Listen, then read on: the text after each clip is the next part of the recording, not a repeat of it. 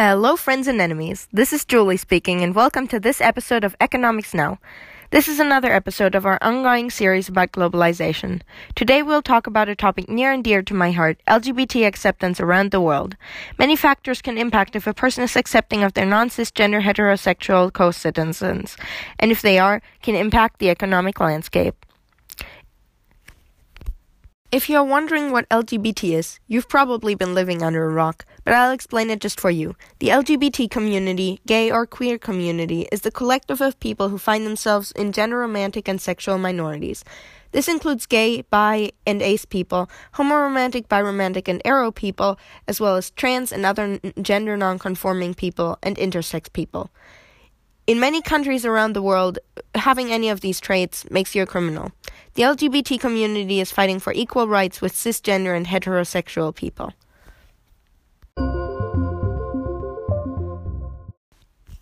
I understand if you think this topic has nothing to do with globalization or economics, but what we often do not notice is that there are hidden costs everywhere. But where are they hidden here? Well, I have an expert to explain. Sama, take it away.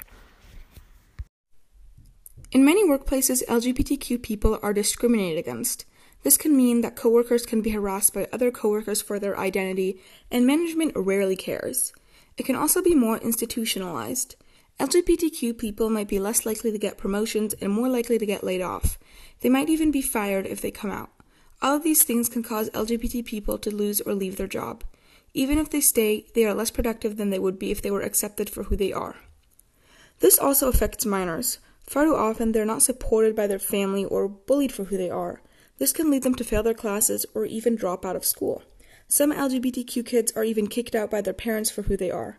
Later in life, this can lead to lower economic productivity or even homelessness, both of which are bad for the economy.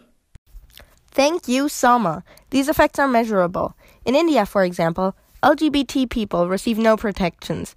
Gay people can't get married or adopt, and trans people are only allowed to change their legal name and gender after going through gender reassignment surgery. And the general populace is less than accepting. In India, $32 billion in economic output were lost because of discrimination against LGBT people in 2015 alone. Discrimination is very costly in economic terms, but even progressive countries are not safe from such issues. In the US, young LGBT adults are 120% more likely to find themselves homeless than their cisgender heterosexual peers. While the general population has a 9% unemployment rate, people in the LGBT community have a 13% unemployment rate, and if you focus only on gender minorities, it goes up 16%. For productivity to go up, this number has to go down. If LGBT folks have exactly the same treatment as cishet people, the eco- economy just fares better. We need to solve this issue globally because it's a human rights issue comes into play, specifically the UN. In 2013, the UN High Commissioner for Human Rights and the UN Human Rights Office started the campaign UN Free and Equal, UNFE for short. This is a global information campaign designed to promote equality for LGBT people. They create easily understandable visual graphics and videos and their video, The Welcome, is one of the most watched videos ever made by the UN. Many other resolutions have been adopted by the UN to help LGBT people. I will only list a few examples, but there are many more. In 2011, a resolution was passed reaffirming the human rights of LGBT people and expressing concern about violence against people of the LGBT community. In 2012, the UN General Assembly passed the first resolution in which it mentions extrajudicial killings of LGBT folks as a specific issue. All states are compelled to ensure that this practice ends and should always investigate suspicions of such killings. In 2016, the UN has instantiated a new office. An independent LGBT expert would be appointed to serve three terms and report annually to both the Human Rights Council and the General Assembly.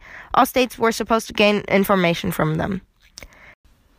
The Olympics are also a global event and doing their part. In 2003, the International Olympic Committee created the first legislation for trans athletes to compete in the Olympics. However, they still had to make sure that the sports were fair. So, the trans athletes had to have gone uh, gender affirmation surgery and hormone replacement therapy. In 2004, transgender athletes were first allowed to compete. In 2015, the IOC acknowledged that in countries and regions where trans people are denied healthcare, it can be impossible to undergo surgery, so they updated the criteria. For trans masculine athletes, only a statement would suffice for them to be allowed to compete, because women are generally less physically strong than men. For trans feminine athletes, on the other hand, the regulations are tighter. They have to have lived out as trans for at least four years before competing and prove a low testosterone level. The first three transgender athletes are set to compete in the Olympics in Tokyo, which will hopefully be held this year.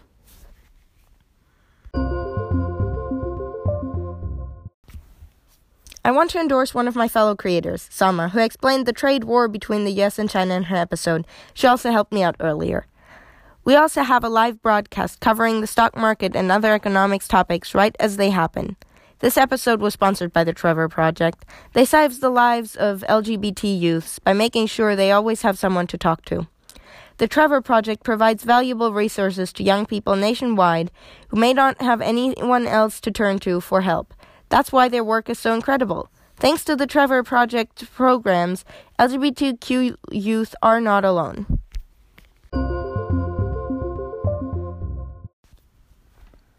Now, some people disagree that acceptance for LGBT people should be spread over the world. They see it as a Western thing that should not be spread to other parts of the world. But I propose a different worldview, where the only thing that was ever really spread all over the world is hate and discrimination. Before the age of colonialization and Christianization, acceptance was far more widespread. In Japan and continental Asian mythology, homosexual, bisexual, and trans, gender fluid, and non binary people were widespread. Many spirits and gods were in these categories. This is contradictory to the more conservative attitudes now held in that area. Those were imported by a string of Victorian European Christians who were not very accepting. Something similar can be seen in India, a mostly Hindu country. In the Hindu myths, many different gender fluid and trans people exist because of the fluidity of their system of gods. Despite that, India's population is fairly queerphobic and their laws on trans people especially are restrictive. As we talked about before, trans people are only allowed to change their legal name and gender after going through gender reassignment surgery in India, which can be a strenuous process.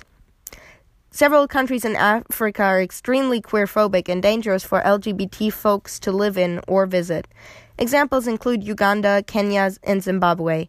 Homosexuality is often called un African or a white disease, but it turns out that the European settlers that first made it to the African continent noted that homosexuality was common and accepted. In the 1590s, Andrew Battell, an Englishman, wrote about the Imbangala of Angola that they are beastly with their living, for they have men in women's apparel, whom they keep among their wives. The Portuguese were among the earliest to explore the continent. They wrote about an unnatural damnation in Congo. What did they mean by that? Male homosexuality. And in more than 30 societies, reaching from Nigeria all the way to the Cape of Good Hope, female marriages were practiced. It is clear that the only important thing is hate. Many pre colonial, pre Christian, and pre Islam societies were far more accepting before they were subsumed. This form of hatred colonialism is now being called into question.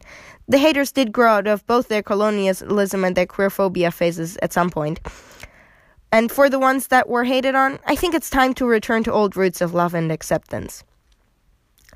I've been Julie. Thank you for listening to our show. Next week, check out Kai's episode on the impact of globalization on local culinary cultures.